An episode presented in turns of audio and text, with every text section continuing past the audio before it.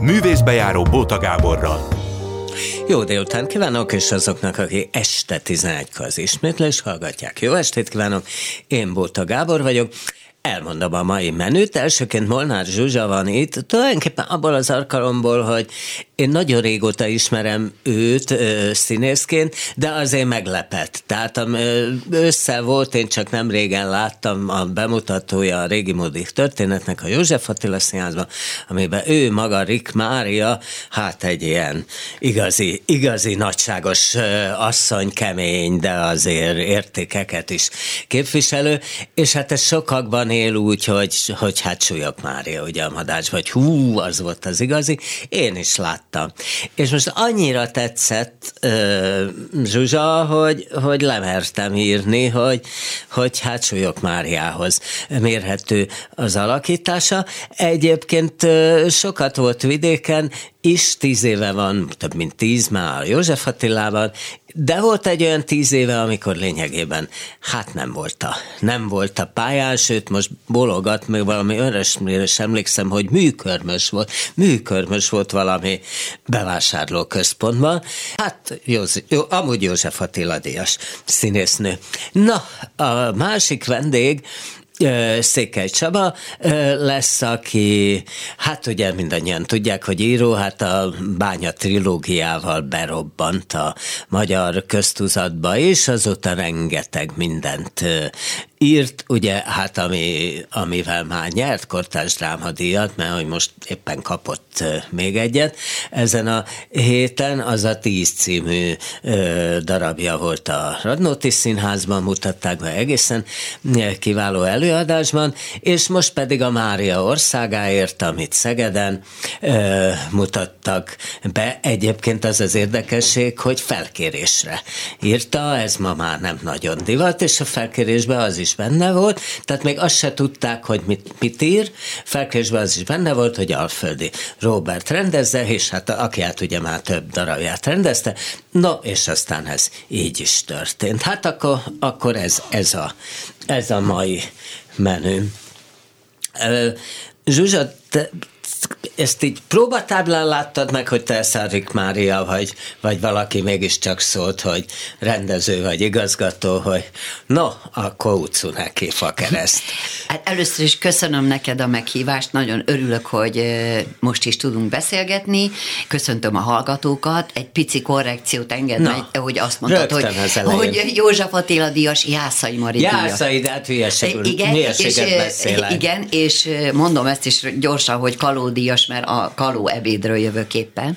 Ennek az, az, mi, az mi a Kaló ebéd, hogy most volt valami évfordulója? Ne, vagy? Nem, hanem ez egy tulajdonképpen egy családi alapítvány idézélben, tehát abszolút önerős. Maros Artúr és Maros Ágnes, ők egy házas pár, Maros Artúr Kaló Flóriánnak az unokaöccse volt, és az Aha. a Flóri halála után kitalálták, hogy az ő emlékére legyen, alapítsanak egy díjat.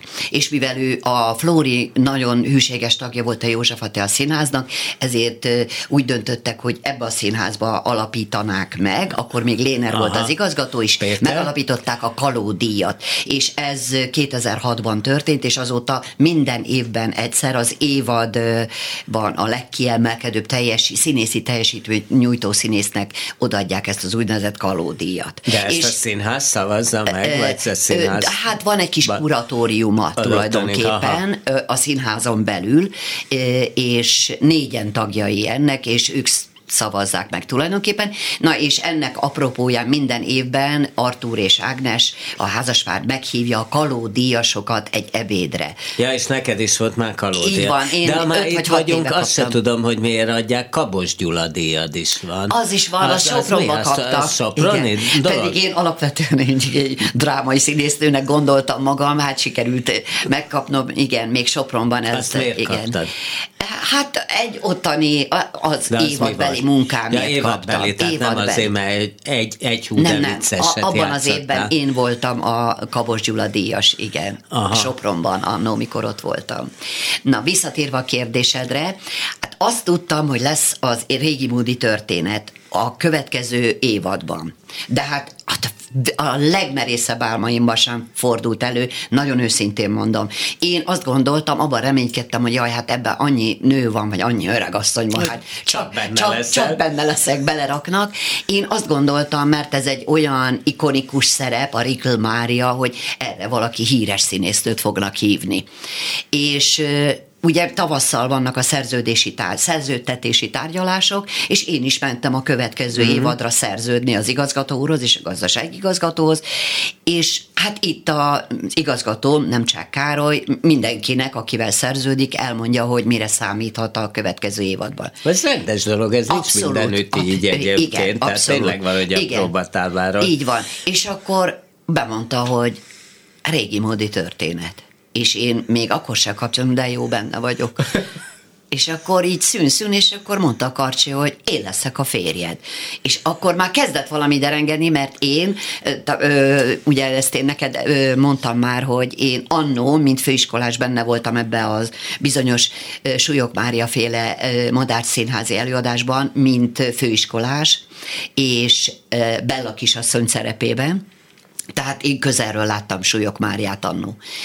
Tehát E, ez egy kis magyarázat Aha. arra, hogy miért voltam én ennyire meghökkenve, tehát egyáltalán hosszan válaszolva a kérdésedre, egyáltalán nem számítottam Most rá. mit szóltál, amikor végül is kibökte hát, a nem csak, hogy na? Én, én nem, nem vagyok egy ilyen nagyon, hogy mondjam, csókos vagy ölelgetős alkat, de hát annyira meghatódtam, hogy bevallom őszintén, ez történt, hogy fölálltam és megölettem a nem csákáról, és azt mondtam neki, hogy köszönöm, nagyon boldog vagyok.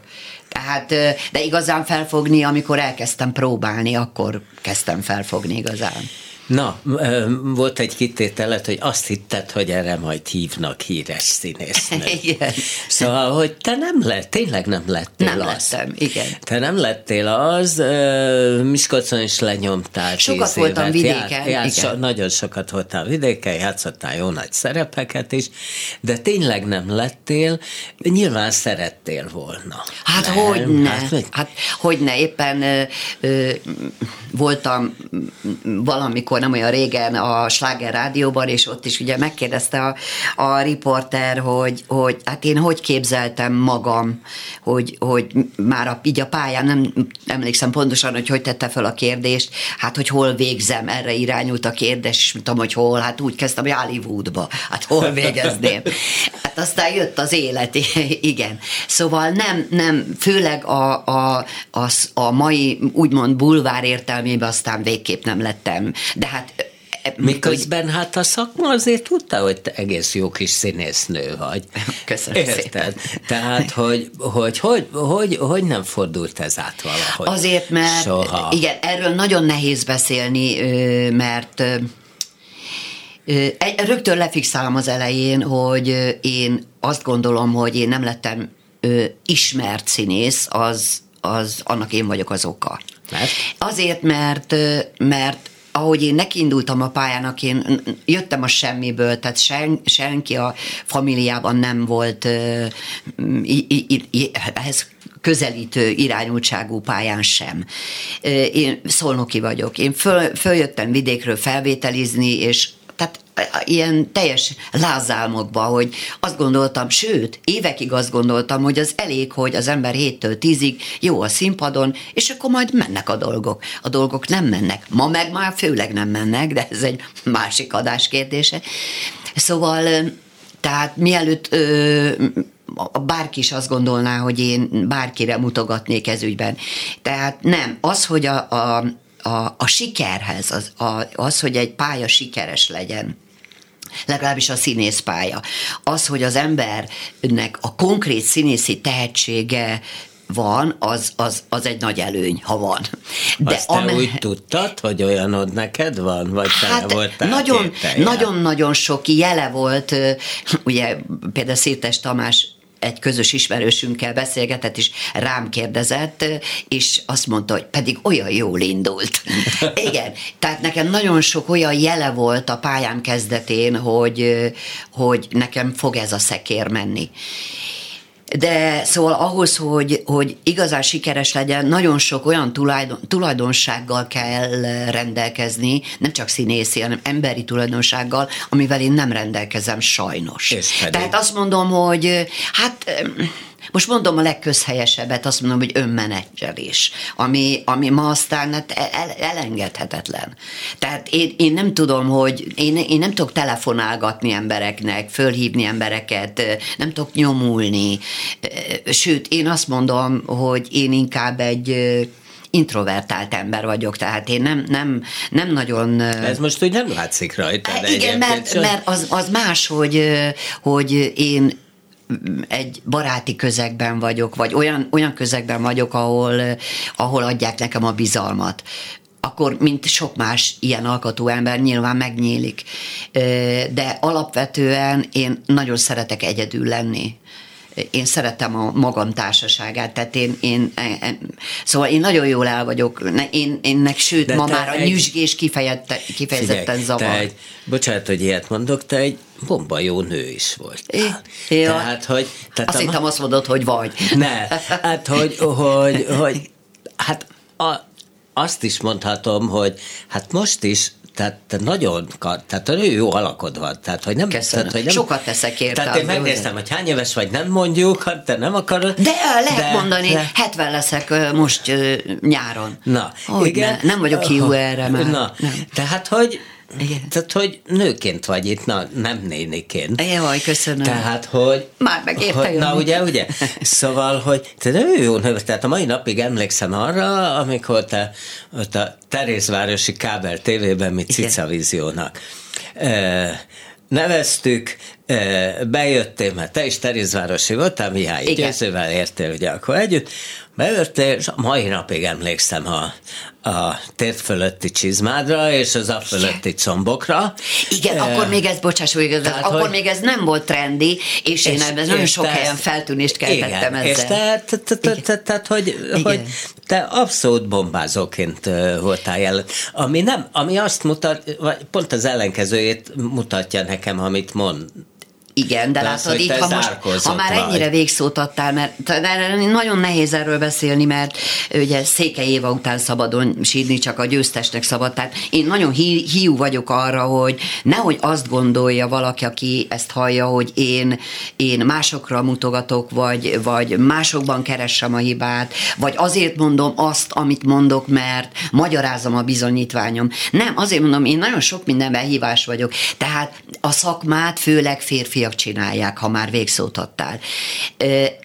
Én soha nem voltam képes fogalmazok finoman, kontaktálni olyan emberrel, akivel, tehát érdekből és nem érzelemből. Jó, de azért szerintem ez, sokan ez, vannak ez ezzel hoz, így, és de attól még is vannak köztük, akik, akik, akik befutottak. Igen.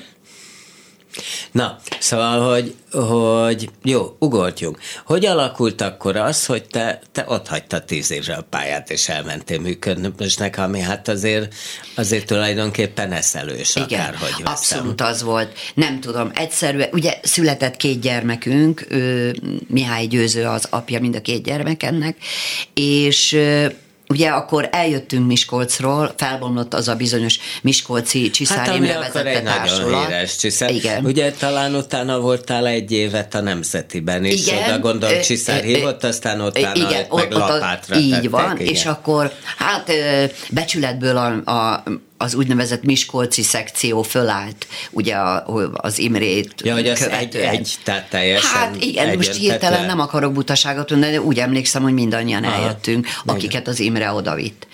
És ugye akkor nekem volt két pici gyerekem, mikor följöttünk, Barbara három hónapos volt, a kisebbik.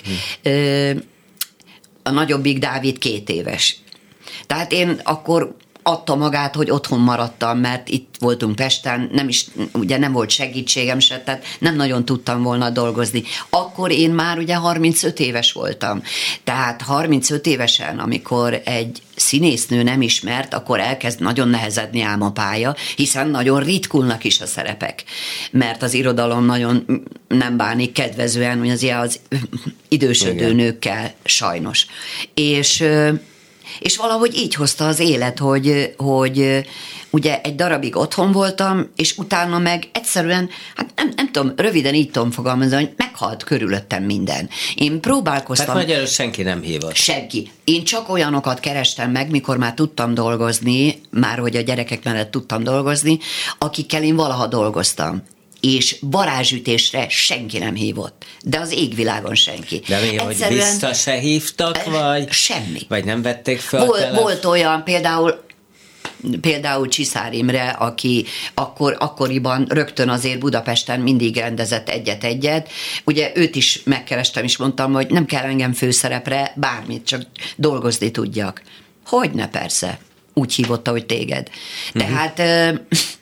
Szóval valahogy meghalt minden. Tehát az, nem tudom, valahogy nyilván ez volt a sorsomban, én azt gondolom.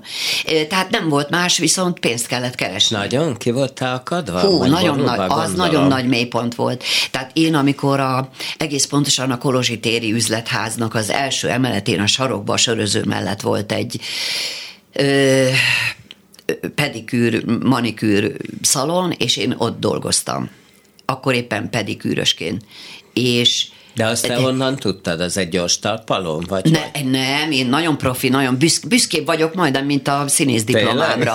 Én az Akácfa utcában az ipartestületnél végeztem el, úgyhogy bizonyítványom van arról, hogy szakképzett, igen, műköröm és pedikűrös, és Szóval olyan volt ott időnként, csak a mélypontomra reflektálva, hogy mondod, hogy olyan volt, amikor néha ott ültem az üzletben, mintha filmeznék, képzeld el. Uh-huh. Tehát annyira irreális volt az egész, hogy én hogy kerülök ide, és mi ez, és tehát, és azt tudnod, tudnod kell, hogy tehát én, én nekem a, a színház az a mindenem volt, az életem. Tehát én, én ezzel keltem, ezzel feküdtem, hogy hogyan tudnék jobb színész lenni. Tehát csak ezzel, minden percemet azt, ezt töltötte le. Tehát azt, én állandóan figyeltem a kollégáimat oldalról, már megőrültek tőlem, hogy mit nézel már ennyit az előadáson. Rengeteget lehetett belőle tanulni, mert aki jó volt, akkor azért néztem, és próbáltam megfogalmazni, hogy igen, ő miért jó, mi, mi az, azt meg kell fogalmazni, miért jó, amit ő csinál. Aki nem volt jó, ez miért nem jó, hogy konkrétan megfogalmazni, hogy mi az, tehát, hogy így éltem az életemet. És, e- tehát Elmehettél volna csak... kritikusnak, nekünk ez a dolgunk. Isten őriz. és akkor egyszer csak azt éreztem, hogy, hogy eltelt, nem tudom én, 15 év az életemből, és a Dunába hordtam a vizet hogy mielőtt elvégeztem az, ezt az ipartestületben, hogy nem értek semmihez. A színházon kívül nem értek semmihez. És hát, szó, pokoli volt, na. Tehát olyan, az, olyan mélypont volt az életemben, hogy tehát jó, tehát most kimondanám ilyen teatrálisan, hogy még az öngyilkosság is sokszor megfordult a fejemben. Persze ugye a gondolat meg a tett között tudjuk, hogy nagyon nagy az út, de szóval csak érzékeltetni vele, hogy nagyon-nagyon nagy akkor már ugye nem volt. voltál együtt, ha ilyet kérdezhetek Mihály Győzővel? Tehát hát az, nem, papíron még együtt voltunk, de, de nem, hát igen. Uh-huh. Tehát ezért is kellett a létfenntartás. Hát igen, abszolút, igen, uh-huh. igen.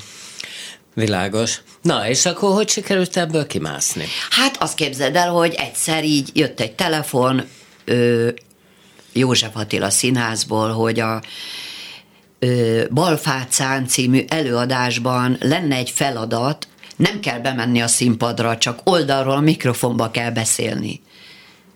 Hát, mámorító volt nem is hittem el, mikor új volt. De ez mi új... nem emlékszem. Hát ilyenre. nem emlékszem, mert nem jelentem nem, meg a végén, színpadon. Tehát, ott, nem rád van, nem emlékszem, mert arra nem emlékszem, hogy Van egy, egy telefon jelenet, hogy, ah. hogy Koltai, Koltai Robi fölhív valakit, és ő, őt éppen inflangranti találja, és én voltam a nő Aha. az illető férfiú mellett.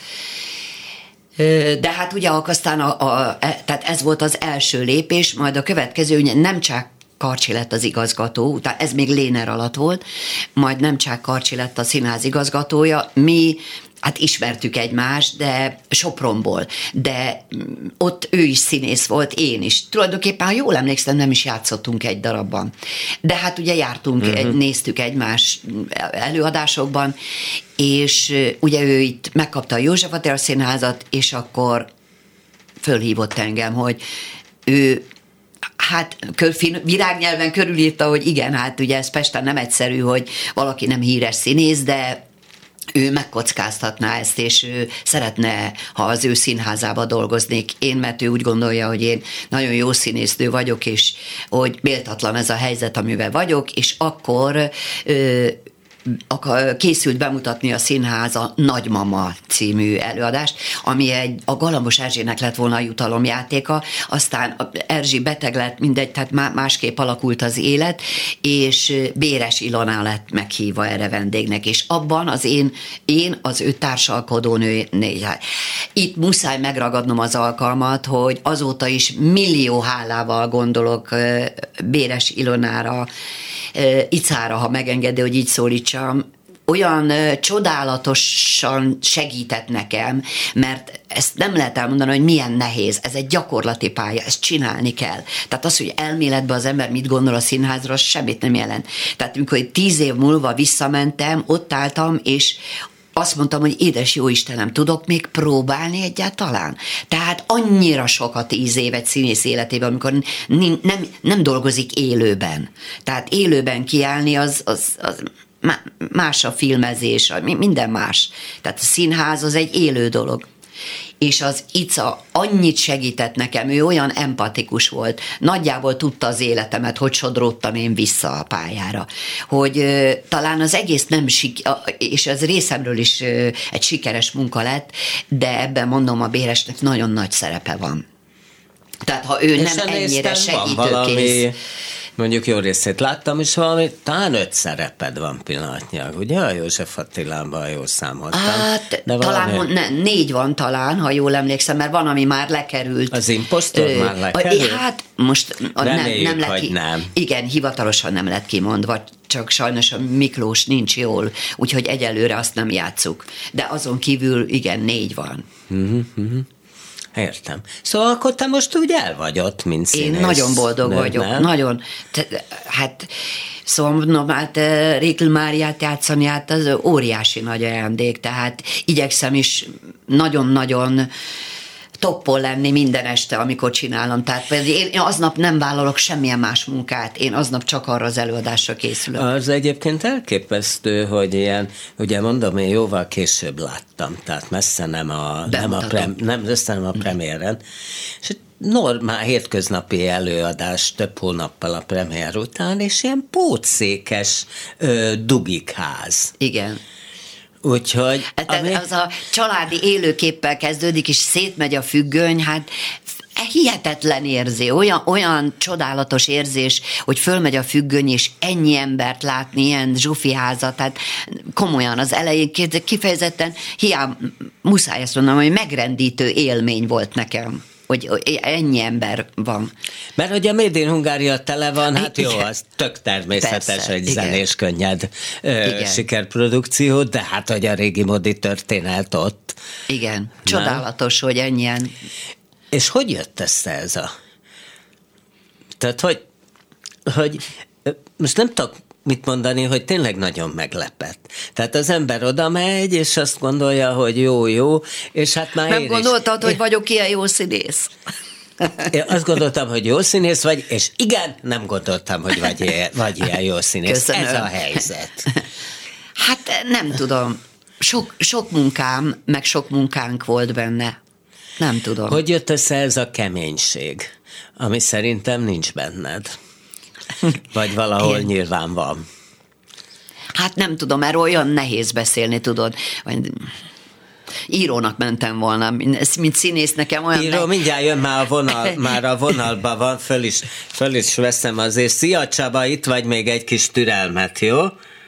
Halló? Szervusz, Gábor. Halló, szervusz. Szia, szia, még egy, egy-két perc, jó?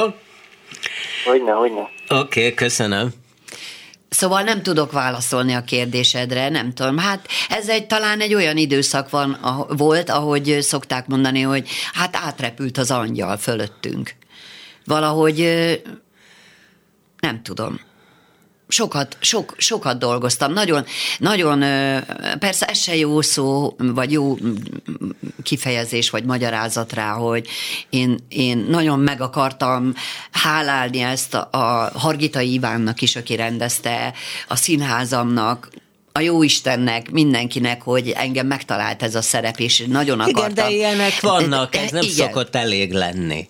Sőt, görcsbe is mehet. Nem tudom, tehát meg persze az, hogy azért ez, tudod, én ezt nagyon utálom, mikor mondják, hogy nincsen kis szerep, csak rossz színész. Nem igaz, van kis szerep. Van olyan szerep, amivel nem, nem, tudsz, nem tudsz olyat robbantani, hogy azt mondják, hogy ki ez.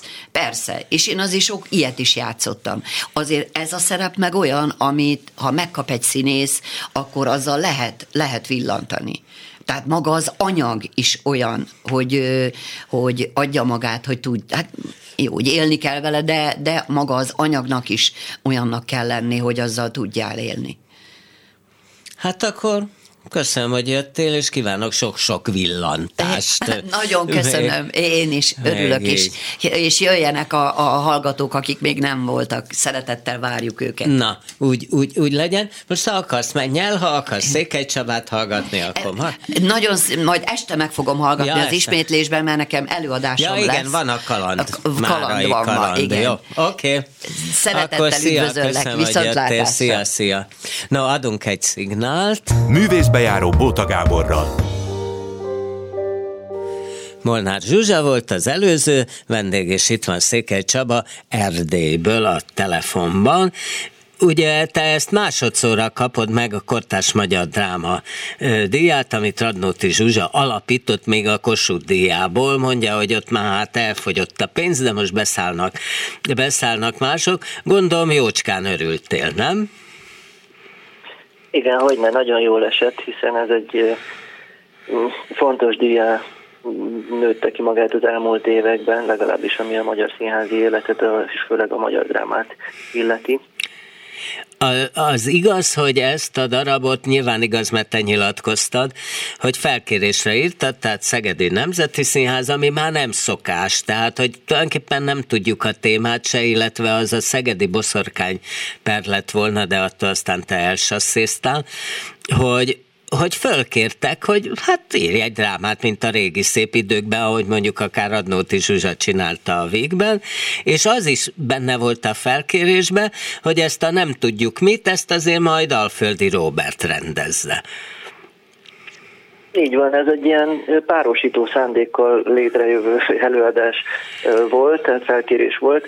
A Barnák László a Szegedi Színház igazgatója és Horgas Ádám úgy gondolták, hogy, hogy akkor én írok egy darabot, és a Alföldi Robi majd meg, megrendezi, és hogy ez um, milyen jó lesz, várhatóan.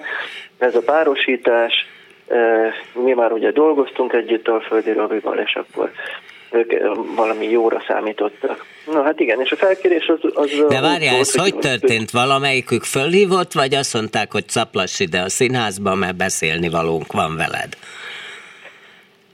Fölhívtak, vagy, vagy e-mailt írtak, már nem emlékszem. Talán fölhívtak. És mit, mit mondtak így, ennyit? Hogy hát figyelj, írj egy darabot, Alföldi rendezett csá. Ekkor és ekkor a határidő, ekkor bemutatjuk, így? Valami ilyesmi, igen, tehát mint a régi szép időkben, de azért meg kell mondanom, hogy azóta még történt egy-két felkérés, úgyhogy lehet, hogy, hogy valami, valami történik most a magyar színházi életben, úgyhogy ez egy, ez egy jó tendencia vissza a, régi gyökerekhez, a szép időkhöz.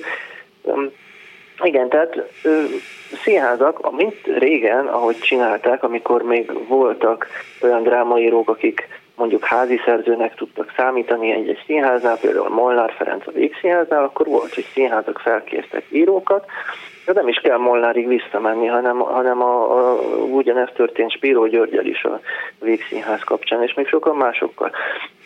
E, és aztán valahogy talán a mi hibánkból, úgy értem a drámaírók hibájából, mert elkezdtünk kevésbé érdekes, kevésbé izgalmas darabokat írni, talán másokból ez a dolog, ez a, ez a tendencia úgy elhalt. És akkor időnként néha felbukkan, felüti a fejét, és most is ez történt, hogy a Szegedi Színház azt gondolta, hogy hát milyen jó lenne, hogyha én írnék nekik egy olyan darabot, ami valamilyen módon Szegedhez kötődik. És akkor így ők a szegedi boszorkányperre gondoltak, én meg valami másra, és akkor így lett ez a valami más.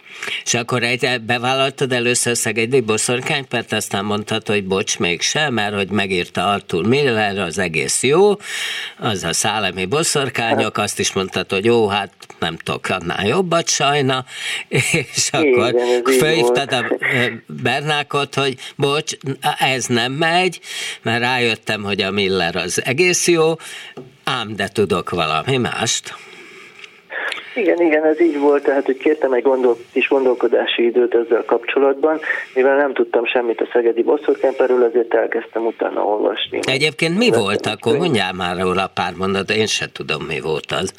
Hát ugye az a lényege, hogy, hogy állítólag ez volt Magyarország utolsó boszorkánypere, és így egész későn volt, tehát mi azt gondolnánk, hogy um, valamikor a középkor elején ezzel a furcsa szokással már szakítottunk, de hát nem, ez valamikor az 1700-as években e, történt, és ugyanígy, hát ezek ugye ilyen koncepciós perek voltak, és, e, és úgy, ahogy e, korábban a középkor sötétebbik felében ugyanúgy meghurcoltak, megkínoztak embereket. Szóval ez volt, és hát mivel, Azért elég jó témának tűnik. Mi, hát igen, csak hát ugye már megírták, hogy Arthur Miller a szellemi boszorkányokban, és gondoltam, hogy, hogy, hogy nagyon másképp egy ilyen témát nem lehet megfogni, mint ahogy Arthur Miller megfogta, tehát nyilván lehet teljesen más dolgot írni, úgy értem, hogy a cselekmény legyen teljesen más, de a lényege így leegyszerűsítve az üzenete, az azért annyira nagyon nem lehet más, mint az, hogy hatalom kipécéz szerencsétlen, ártatlan embereket, üldözi őket, majd nem tudom, egészen addig, amíg azok meg nem halnak. És hát egy, ennél másabb dolgot nem tudtam volna, és, és nyilván ezt Miller jól megírta, és annál, a, annál meg csak akkor, érdem, tehát akkor érdemes belevágni, hogyha az ember valami annál jobbat tud, vagy annyira másabbat, hogy, hogy érdemes legyen. Én meg úgy gondoltam, hogy hát nem, nem tudok jobbat, és, és akkor éppen olvastam uh, egy ilyen az űrzavaros korszakáról a magyar történelemnek, uh, amely korszakról, mint aztán számomra kiderült, írt Madács Imrénk egy darabot még elég fiatalon, tehát ugyanerről a témáról. Ez a Nagy Lajos király, ugye? Igen, Nagy Lajos király halála utáni időszakról, amikor e, Magyarországnak először, az ország történetében először női uralkodója lesz, Anzsú Mária személyében. És erről írt Madács Imre egy darabot, de azt nem mutatták be soha sehol, élet, se az ő életében, sem azután. Viszont született belőle a 70-es években egy átirat, egy átdolgozás, és azt Szegeden mutatták be uh-huh. Molnár Piroska főszereplésével. És így kapcsolódik az én témám Szegedhez. Na, ügyes, ügyes. És aztán akkor ugye, hát ez akárhogy vesszük, nyilvánvaló, hogy egy országkorkép, ugye? Hát igen, igen. Tehát tulajdonképpen az, hogy hogyan működik a, a, hat, tehát amikor megszűnik valami, ami nagyon-nagyon erősen fogta össze az ország kormányzását, meg egyáltalán az országot, az ország népét is, mint állandó hadrendben állt, mert állandó harckészültség volt az országban, és akkor mikor ez az erős dolog, ez az erős kezű uralkodó és ez a, ez a, ez a bilincsig megszűnik, akkor mi lesz az országban, hogyan kezdenek a kis, addig, addig nem a, a forró húsos fazék közelében lévő csoportok hogyan kezdenek egyre jobban egyre, és egyre többet maguknak kikaparni, meg, meg a, megpróbálnak hatalomhoz jutni. És akkor, ahogy elindul ez a hatalomért folyó harc, ez arra gondoltam én, hogy ez egyrészt a mindenkori Magyarország történetét is jól mutatja, másrészt pedig, ugye akkor még a az országgyűlési választások előtt voltunk, nem lehetett tudni még, hogy mi lesz. Gondoltam, hogy bármi, is, bármi is lesz az eredmény, ez az így is úgy is aktuális lesz. Tehát, hogyha a jelenlegi kormányzásnak vége lesz, ami egy, ugye, egy szintén egy ilyen erős vasmarokkal és állandó harckészültségben az embereket tartó kormányzás, ha ennek vége lesz, akkor utána mi lesz? Ha meg nem lesz vége, akkor, akkor is megmutatja azt, hogy hogyan, hogy, hogy, hogy ez, ez hogyan működik, és a belső kis feszültségek hogyan törnek elő, folytódnak el, stb. Na, tehát így ilyen, igen, valóban egy ilyen általános kórkép az országról. És mit gondolsz, milyen állapotban van az ország? Mert ugye azt el, elmondott több interjúban, hogy szeretett, hogyha a darabjaid a jelenről szólnak, tehát ugye régmúltban játszódik, de azért ugye, ugye hát erősen áthallásos mindig minden, amit írsz. És nem is mindig játszódik hát, a régmúltban. Igen, így, így talán nehéz röviden válaszolni erre, hogy milyen állapotban van az ország. Inkább egy ilyen metaforával válaszolnék, hogy olyan, mintha egy ilyen vírusos fertőzést kapott volna el Magyarország, és egy nagyon hosszú lefolyású betegségben szenvedne, és aztán majd ki tudja, hogy ez meddig tart, mikor sikerül ebből kigyógyulni. Azt gondolom, hogy a, az emberek egymásnak ugrasztása, az egymás gyűlöltetése, az nagyon mély nyomokat tud hagyni a társadalomban, és az, az, a, az a paranoia, ami el, el, elültetődött a, a, az emberekben, munkahelyek megszerzése, illetve a munkahelyek elvesztésétől való félelem, az egymástól való félelem, a másképp gondolkodó emberektől való félelem, az nagyon mélyen beleívódott az emberekbe, és ez az állandó harckészültség is nagyon káros. Tehát ugye pszichológiailag bizonyított, hogy ez összefogja az embereket, és nyilván ez a szavazótábor számára fontos, hogy, hogy katonának lenni, akik aztán ugye mindig újra választják a vezért. És hát sajnos De most ehhez mi? még van egy háború is, amire lehet azt mondani, hogy hát most akkor meg ez pláne szükséges.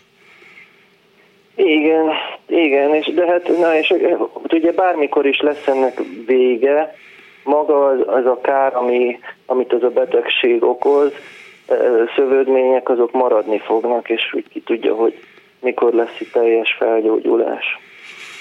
Ez Romániában egyébként nincs így? Ugye te időnként hozzászólsz magyar társadalmi kérdésekhez, és akkor, akkor bizonyos tábor hát hördül fölfelé rendesen, de tudom, hogy Romániában is volt már olyan, hogy egy színházigazgató menekített ki egy színházból. Igen, igen, de azt úgy, ugye teljesen más. Jó, akkor most először nézzük, nézzük meg, hogy Romániában, Romá... én hallottam egy olyan verziót most, amikor Kolozsvárot voltam, nem tudom, hogy ezt igaznak gondolod el, hogy Romániában akkora diktatúra volt, amiről tehát ugye rengeteget írtál, hogy, hogy mindenféle diktatórikus törekvésre minden oldal és minden párt azon nyomba ugrik, hogy na ezt nem. Ez igaz? Lehet, hogy ez igaz. Igen, lehet ez is egy magyarázat annak. De ugye Romániában csak azért is teljesen más a helyzet, mint Magyarországon, mert uh, itt nincs uh, hosszú ideig uh, regnáló hatalom. Tehát itt nagyon-nagyon sok miniszterelnök volt az elmúlt 30 évben, tehát szinte évente cserélődnek. Mert miért egyébként? Uh, Hát inkompetencia főleg, tehát meg, megbuknak, és, újakat kell kinevezni. És most nagy koalíció is van ráadásul, a baloldal és a jobboldal együtt kormányoz, tehát nincs az a fajta itt is van ellentét a kettő között, így a népesség sorában szavazótáborban, de nem az a mély rettegés, félelem egyik a másiktól. Tehát ugye az ember bekapcsol egy, egy kormányhoz közeli tévécsatornát, vagy rádiót, vagy valamit, előbb-utóbb jön egy olyan műsor, ahol elmondják, hogy a bal liberálisok, vagy mit tudom én, azok mennyire gonosz, gonoszak, ártalmasok, kizárólag az mozgatja őket, hogy a magyarságnak ártsanak, és külföldi érdekek mozgatják őket, és tulajdonképpen olyanok, mint a középkorban a boszorkányok, tehát nagyjából az a, az a fajta ilyen hangolás működik, ilyen hangulatkeltés. Romániában ilyen nincs, tehát hogy bármilyen médiát hallgatsz vagy nézel, nem találkozol azzal, hogy az egyik a másik ellen hergel. Vannak beszélgető műsorok, ahol emberek elmondják véleményeket, és ott van ilyen, de, de nincs erre felépített stratégia, mm-hmm. mint Magyarországon. No. Na. És ami az én romániai társadalmi kérdésekben megnyilvánulásomat és problémás kalandomat illeti, hát ez azért volt, mert Sepsi Györgyi Színház felkért egy színdarab megírására 2018-ban, és akkor lett száz éves Románia, és, és erre az alkalomra a Sepsiszentgyőri Román Színház felkért egy magyar drámaírót, hogy írjon ebben a témában valamit, egy darabot is. Írtam egy, egy végjátékot, és a román nacionalista csoportok megjelentek a színházban, én busszal megérkeztek, és népviseletben benyomultak a színház előcsarnokába, és himnuszt énekeltek, meg mit tudom, és keresték a drámaírót, gondolván, hogy jött egy magyar drámaíró gúnytűzni a románságból és a román történelemből. Na és persze nem látták az előadást, nem tudták, hogy miről Ez szól. nálunk is így szokott plakát, történni a, a felhördülés, hogy sokan nem, nem is látják, miről van szó. Igen? Igen. Igen, és akkor a színházigazgatónő menekített ki, mikor meglátta, hogy én is ott vagyok az előcsarnokban, akkor gyorsan kilökött a színház épületéből. nem no. És akkor nem is láttad a premiért? De igen, mert aztán ezek az emberek nem értek, hogy kiérkezett a rendőrség meg a csendőrség, és ki, kitessékelték őket a színházból. Mondta az igazgatónő nekik, hogy akiket tényleg érdekel az előadás, az, az jöjjön és nézze meg, de őket nem, nem, nem az előadás érdekelte, hanem, hanem az, hogy minél hangosabban tiltakozzanak, és megvédjék Románia nemzeti érdekeit. Hát neked egyébként volt egy darabod, a Maró, ami, ami ide és oda is, tehát a románokat is kiosztottad benne, meg a magyarokat is úgy rendesen, két nyelven is ment az előadás, és mindig a másik nyelvet meg feliratozták. Igen, igen, ez elég sokáig ment, meg még menne most is, csak logisztikai problémák vannak. Hát igen, ez egy elég népszerű előadás lett. Bevallottan azért született, itt Marosvásárhelyen, ahol voltak, ugye 90 márciusában az úgynevezett Fekete Március, a márciusi események, amikor románok és magyarok összecsaptak, és Marosvásárhely azóta is egy ilyen, egy ilyen fedő alatt forrongó fazék, de hát... Még mindig köz, körülbelül fele-fele a lakosság aránya, vagy azért már több a román? Igen, hát a több, több de azért, azért megközelítőleg fele-fele, uh-huh. tehát 45% magyar, uh-huh. Mhm. 50% román, többi pedig roma, és valamennyi, valamennyi német, meg több nemzetiség.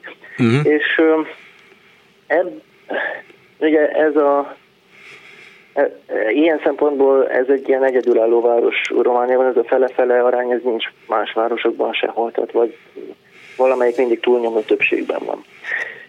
És akkor ilyen terápiás célral, társadalmi terápiás célral született ez az előadás, hogy tudjuk, tudjunk nevetni ezeken a feszültségeken, ezeken a dolgainkon.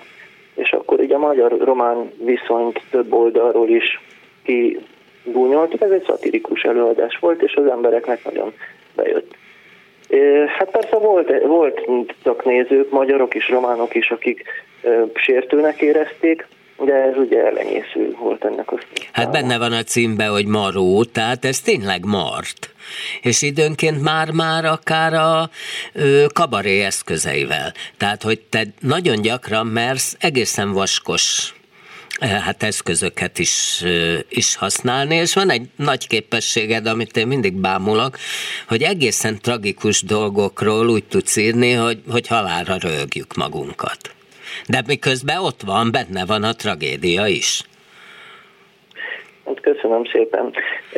Én szeretek úgy írni, vagy azt gondolom, hogy ezek a mint ahogy a dolgok általában nem fehérek és feketék, ugye a tragikus dolgok sem mindig egyértelműen tragikusak, már múltbeli eseményeket tekintve sem, tehát nem, van, hogy ma tragikusnak gondoljuk őket, de hogy lehet, hogy, hogy teljesen nevetségesek adott esetben, csak, csak mi a gyász meg a könny zuhatag mögül tekintünk ezekre. És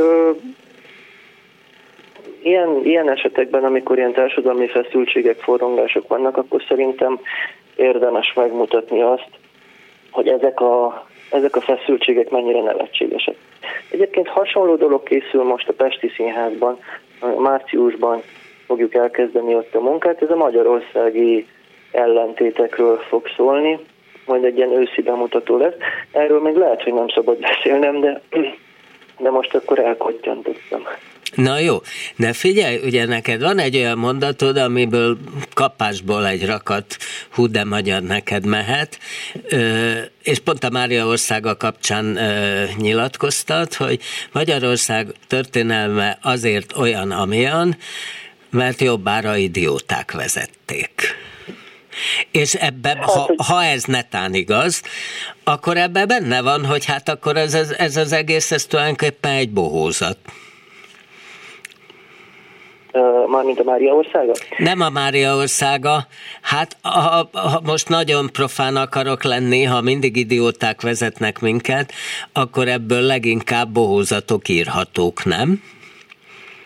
Igen, de azt hiszem úgy fogalmaztam, hogy általában idióták vezették, általában. tehát volt egy-két volt egy-két kimagasló és államférfiúi képességekkel rendelkező uralkodó is, de hát általában balfácának voltak ott valóban, akiknek a keze alatt csoda, hogy nem sorvat szét teljesen ez az ország, és csoda, hogy még, még, még létezünk magyarok. De szerinted miért, miért alakult ez így, ha ez igaz? Hát valami ilyesmit próbáltam, ha erre a kérdésre próbáltam valamilyen módon választ keresni a Mária országában is, azáltal, hogy megfigyeltem, és a nézők elé tártam azt, hogy a hatalmi mechanizmusok annak idején hogyan működtek. Ki, hogyan és miért akart magának akarta vezetni az országot. És ebben sok minden benne van, az, hogy a, a hogyan is fontos, hogy hogyan akarja vezetni az országot, és az is, hogy miért pont ő, és, és milyen módon akar arra hatalomra szert tenni, hogy aztán ő vezethesse az országot. De hát nyilván, a, igen? Bocsánat. És hát e, e, ezek, ezek nagyon kis stílű, nagyon kis izék, tényleg e, ilyen, ilyen óvodás szintű dolgok történnek időnként, miközben a hogy például? Mondj maguk egy a szereplők művelt emberek. De mi, milyen óvodás dolgokra gondolsz? Hát a, a, az egymásnak feszülések, tehát hogy nagyon, nagyon kicsinyes ez a hatalomért folyó küzdelem, tehát a, nekem van a legszebb kisvedrem meg lapátom, és akkor most fejbeváglak téged a lapátkámmal, hogy én legyek a játszótér ura. Uh-huh. Értem én.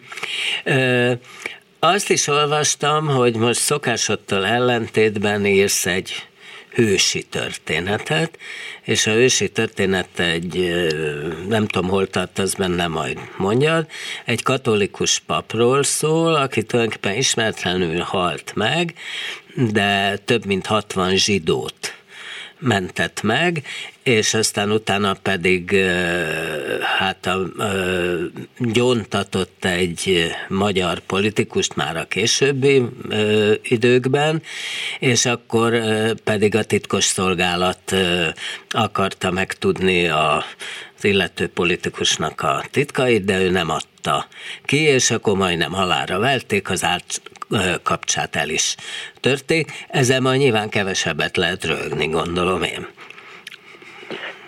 Hát igen, így van, az az ő története, legalábbis az ő története is.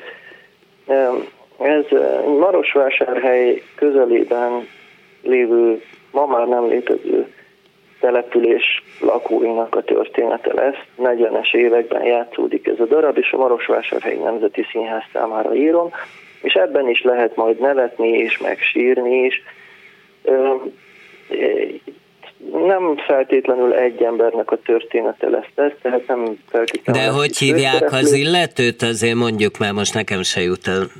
Rádó Istvánnak hívták a, a, a, azt a papot, aki aki megmentett, igen, 60 uh, székely, zsidó vallású székely, tehát de hogy, hogy mentette meg őket? Hogy mentette meg uh, őket?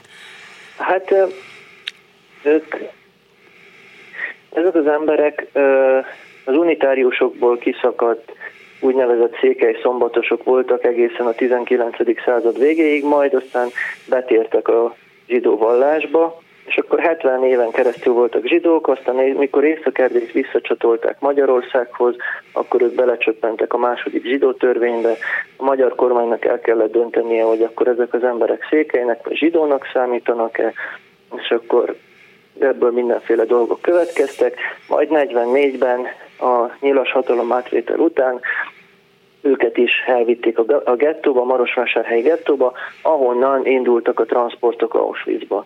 De jött ez a Rádu István, és mindenféle hamisított papírokkal ezzel azzal, és meggyőzte a gettó, gettó csendőrparancsnokát, hogy ezek az emberek már pedig nem is zsidók, itt tévedés történt, ezeket az embereket el kell engedni. Uh-huh. Na és akkor így megmentette őket. És így egyszer meg lehetett dumálni? Hát nem akarok mindent elmondani ja. előre, ami majd az előadásban lesz. Nagyjából ez a lényeg, igen, meggyőzte. Kicsit olyan nekem, mint a Caligula helytartója, tudod, hogy, hogy szóba áll a helytartó a zsidó főpappal, és még meg is lehet győzni. Olyan, olyan hihetetlen a történet, de nagyon szép. Nem? Igen, igen, ez igaz. Tehát, hogy ez itt tényleg így történt. És utána, aztán amikor volt a, a, a népbíróság, meg mit tudom én, ez a csendőrparancsnok, akit Bocskor Lórádnak hívtak, úgy úszta meg a halálbüntetést, hogy a, a, a zsidók írtak egy, egy levelet, hogy ha nincs ő, akkor, uh, akkor ők most már nem, nem élnének, mert Auschwitzból nem tértek vissza azok, akik, akik elmentek innen oda. És, és akkor, hogy ő nem, hogy ő lényegében ez a, ez a csendőrparancsnok, ez, ez zsidó mentő volt, és neki köszönhetik azt, hogy, hogy Tehát, hogy meghálálták azzal azt, hogy elengedte őket, hogy ők is a védelmükre keltek az 50-es évek elején. Miközben Na. meg nyilván egy rakat ember az ő kezén keresztül halt meg nem? Hát persze, igen, igen, igen, igen. Hát elég drámai, mit hát- mondjak, elég drámai. Ha drámairól lennék, hát ez engem is érdekelne. Igen, de nyilván mindent nem lehet belesűríteni. Először meg a, a kialakult helyzet, meg aztán ami történik, nagyon nem tudom, tehát akár trilógiát is lehetne belőle írni, tehát valahol el kell kezdeni, és valahol meg kell állni. Szerintem ilyen két, két év lesz ebbe így belesűrítve, és mindenről nem tudok beszélni, ami akkor történt, de, de maga a történet nagyon érdekes. És a falu hát az már nem létezik, ugyanis a 70-es években a Ceausescu diktatúra alatt elárasztották, egy ilyen víztározó gátat hoztak ott létre, a lakosokat kitelepítették, és most egy tó van helyette. Hát Csaba, ennyi fért a beszélgetésünkben. Köszönöm, hogy itt voltál, és még egyszer gratulálok a Kortárs Magyar, a második Kortárs Magyar dráma díjathoz, előre a harmadikért. Köszönöm. köszönöm szépen, hogy velünk voltál. Szia! Székely Csabát hallották a művészbejáró második részében, az elsőben Molnár Zsuzsát, a kiváló színészt, Kemény Dánielt nem látták a hangpult mögött, de nagyon is hangsúlyosan jelen volt. Én még mindig Bóta Gábor vagyok, ki tudja, meddig, ha van kedvük, hallgassák meg az ismétlést este 11-től, és ahogy mondani szoktam, naná, hogy hallgassák meg Suba Krisztinát a hírekkel. Viszont hallásra! Művészbejáró Bóta Gáborral.